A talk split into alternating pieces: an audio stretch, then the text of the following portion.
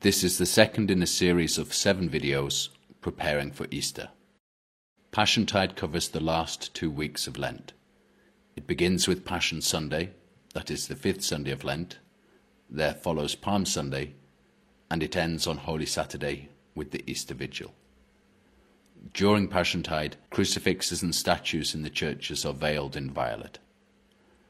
Besides intensifying one's fasting in these last two weeks of Lent, Passiontide encourages us to repentance, forgiveness, and committing to a new start. There is nothing like contemplating the cross to awaken our repentance. This is movingly written of by Dom Prosper Guéranger in his work The Liturgical Year, which can be found on the Census Fidelium website. If one scrolls down to Lent and then to Passiontide and Holy Week, he writes that we should listen to Jesus' words, "My God, my God, why hast thou forsaken me?" This it is that fills the church with her immense grief. This it is that she proposes to our consideration. For she knows that, if we once rightly understood the sufferings of her Jesus, our attachments to sin must needs be broken. For by sin we make ourselves guilty of the crime we detest in those who killed him. He goes deeper into this in the section on Passion Sunday. Here we read that this same lamentable conduct is but too often witnessed nowadays in those sinners who, by habitual resistance to the light, end by finding their happiness in sin. Neither should it surprise us that we find in people of our own generation a resemblance to the murderers of our Jesus. The history of his passion will reveal to us many sad secrets of the human heart and its perverse inclinations.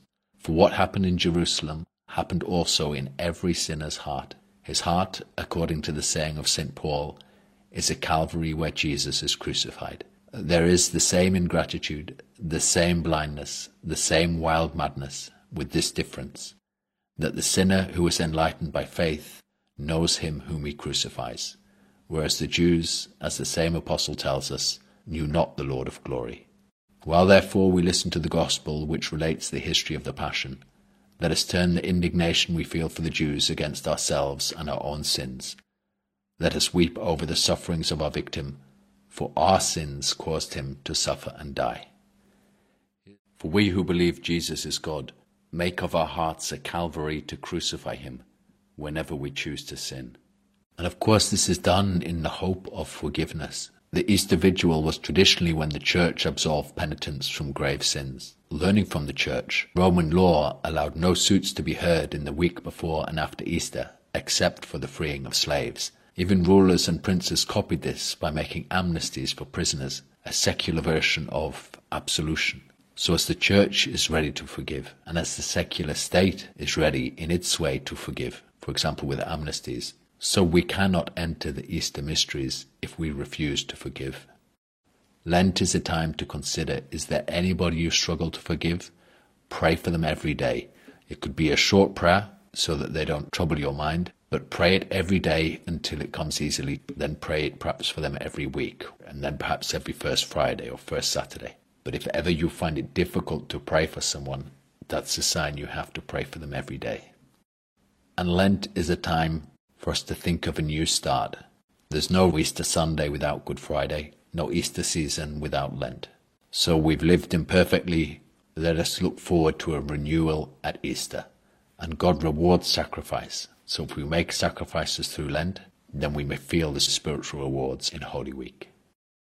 The ceremonies of Passion Week and Holy Week are demanding, but these ceremonies are meant to be exhausting, so that we can better relate to Calvary. Now we will take a closer look at the Mass of Passion Sunday. In his work on the liturgical year, Dom Guéranger desists from translating certain texts of the Mass in order to protect their priestly character, but that these texts are so available to us in the twentieth century through hand missals and through the internet is a blessing which we should receive with the deepest reverence. If you have a pre nineteen fifty-five hand missal, that's an excellent source. Otherwise, one could go to the Divinum Officium website. Make sure here that you click on Divino Afflatu. That will give the pre nineteen fifty-five texts. And here on Ordo, we get the calendar. We can go to April, and the third of April this year is Passion Sunday. And then on the Mass, Dom Guéranger tells us, this Sunday is called Passion Sunday because the Church begins on this day to make the sufferings of our Redeemer her chief thought. It is called also Judica, from the first word of the introit of the Mass, and again Neomania, that is, the Sunday of the new moon, because it always falls after the new moon, which regulates the feast of Easter Day. That is, the date of Easter falls on the Sunday following the first full moon after the spring equinox. The sun and the moon are ready, just as Jesus and Mary were ready. The introit, Judica Mei, can be heard here, on Corpus Christi Watershed. This is how Holy Mass should sound. The words are taken from Psalm forty-two.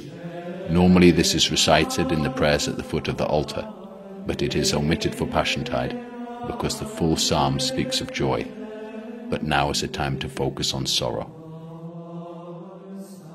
Dom Guéranger writes that the Messiah appeals to God's tribunal and protests against the sentence about to be pronounced against him by men. He likewise expresses his confidence in his Father's help, who, after his sufferings and death, will lead him in triumph into the Holy Mount. So every single Mass, in fact, should put us in mind of Calvary. Passiontide is also marked by the veiling of images. We read, everything around us urges us to mourn. The images of the saints, the very crucifix of our altar, are veiled from our sight. The Church is oppressed with grief.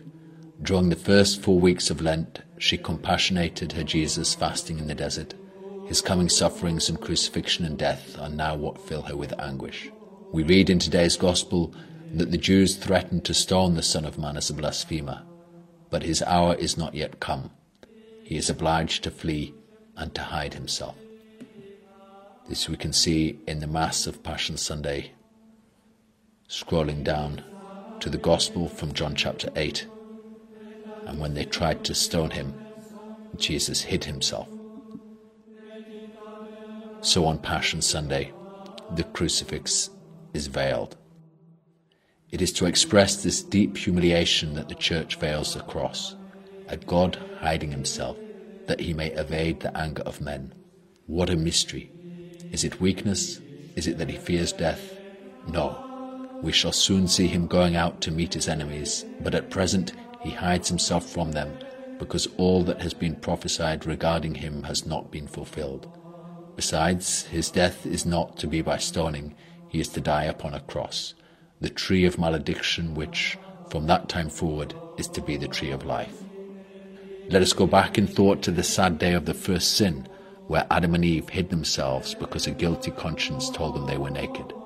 Jesus has come to assure us of our being pardoned, and lo, he hides himself, not because he is naked, he that is to the saints the garb of holiness and immortality, but because he made himself weak, that he might make us strong. Our first parents sought to hide themselves from the sight of God. Jesus hides himself from the eyes of men, but it will not be thus forever. This veiling takes place on the Vespers before Passion Sunday, and we read that the presentiment of that awful hour leads the afflicted mother, the Church, to veil the image of her Jesus. The cross is hidden from the eyes of the faithful. The statues of the saints, too, are covered, for it is but just that if the glory of the Master be eclipsed, the servant should not appear. On the Thursday of Passion Week, we have a marvellous reading which speaks of the condition of the Church today. It is the prayer of Azariah from the fiery furnace where he is thrown by King Nebuchadnezzar. From Daniel chapter three. Azariah prayed to the Lord, saying, O Lord our God, for your name's sake, do not deliver us up forever, we beseech you, or make void your covenant. Do not take away your mercy from us, for the sake of Abraham your beloved, Isaac your servant, and Israel your holy one, to whom you promised to multiply their offspring like the stars of heaven, or the sand of the shore of the sea. We may think here of all the saints who built up the liturgy of the Church, and for their sake let us not see it destroyed. For we are reduced, O Lord, beyond any other nation, brought low everywhere in the world this day because of our sins. We have in our day no prince, prophet, or leader, no holocaust, sacrifice, oblation, or incense, no place to offer first fruits, to find favour with you. Does this not speak of the condition of the Church now, that we've been brought low everywhere in the world, and because of our sins? We have no prince, that means bishop, or prophet as a teacher, or leader, no Holocaust sacrifice oblations. Think how the ancient Mass is being taken away from so many people. Azariah's prayed this while in exile. He says, "But with contrite heart and humble spirit let us be received. As though it were holocausts of rams and bullocks, or a thousand of fat lambs, so let our sacrifice be in your presence today, that it may please you. For those who put their trust in you cannot be put to shame."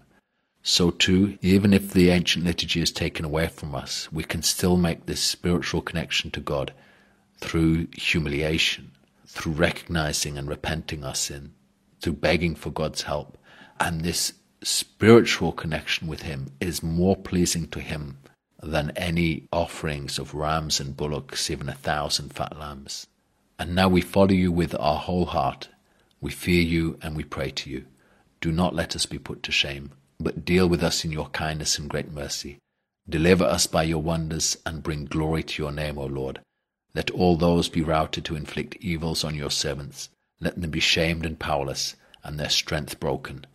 Let them know that you alone are the Lord God, glorious over the whole world, O Lord our God. So we can pray for a restoration, for God's glory, so the whole world knows that what He gives us cannot be taken away. It speaks here of evils being afflicted upon your servants, and servants is certainly meant also in a liturgical sense, those who serve the Lord, who worship the Lord. Dom Granger exhorts us to think of those who showed hospitality to Jesus during this period when He hid by night, such as Martha, Mary, and Lazarus. So those who maintain devotion to Jesus now, when He is so unwelcome in the public square, do a great service for God, like friends of the family from Bethany. And we should compassionate His mother, who because of her uniquely profound love, suffered like nobody else could. Friday of Passion Week, we remember the seven sorrows of Our Lady. The introit of the Mass recalls Our Lady standing under the cross. The gradual speaks of the sorrowful and tearful Virgin Mary. The tract also of Our Lady filled with sorrow, with the lamentation acknowledging that there was no one who had any sorrow like her sorrow. And in the sequence, the Stabat Mater dolorosa is prayed, and the Gospel again recalls Our Lady standing under the cross.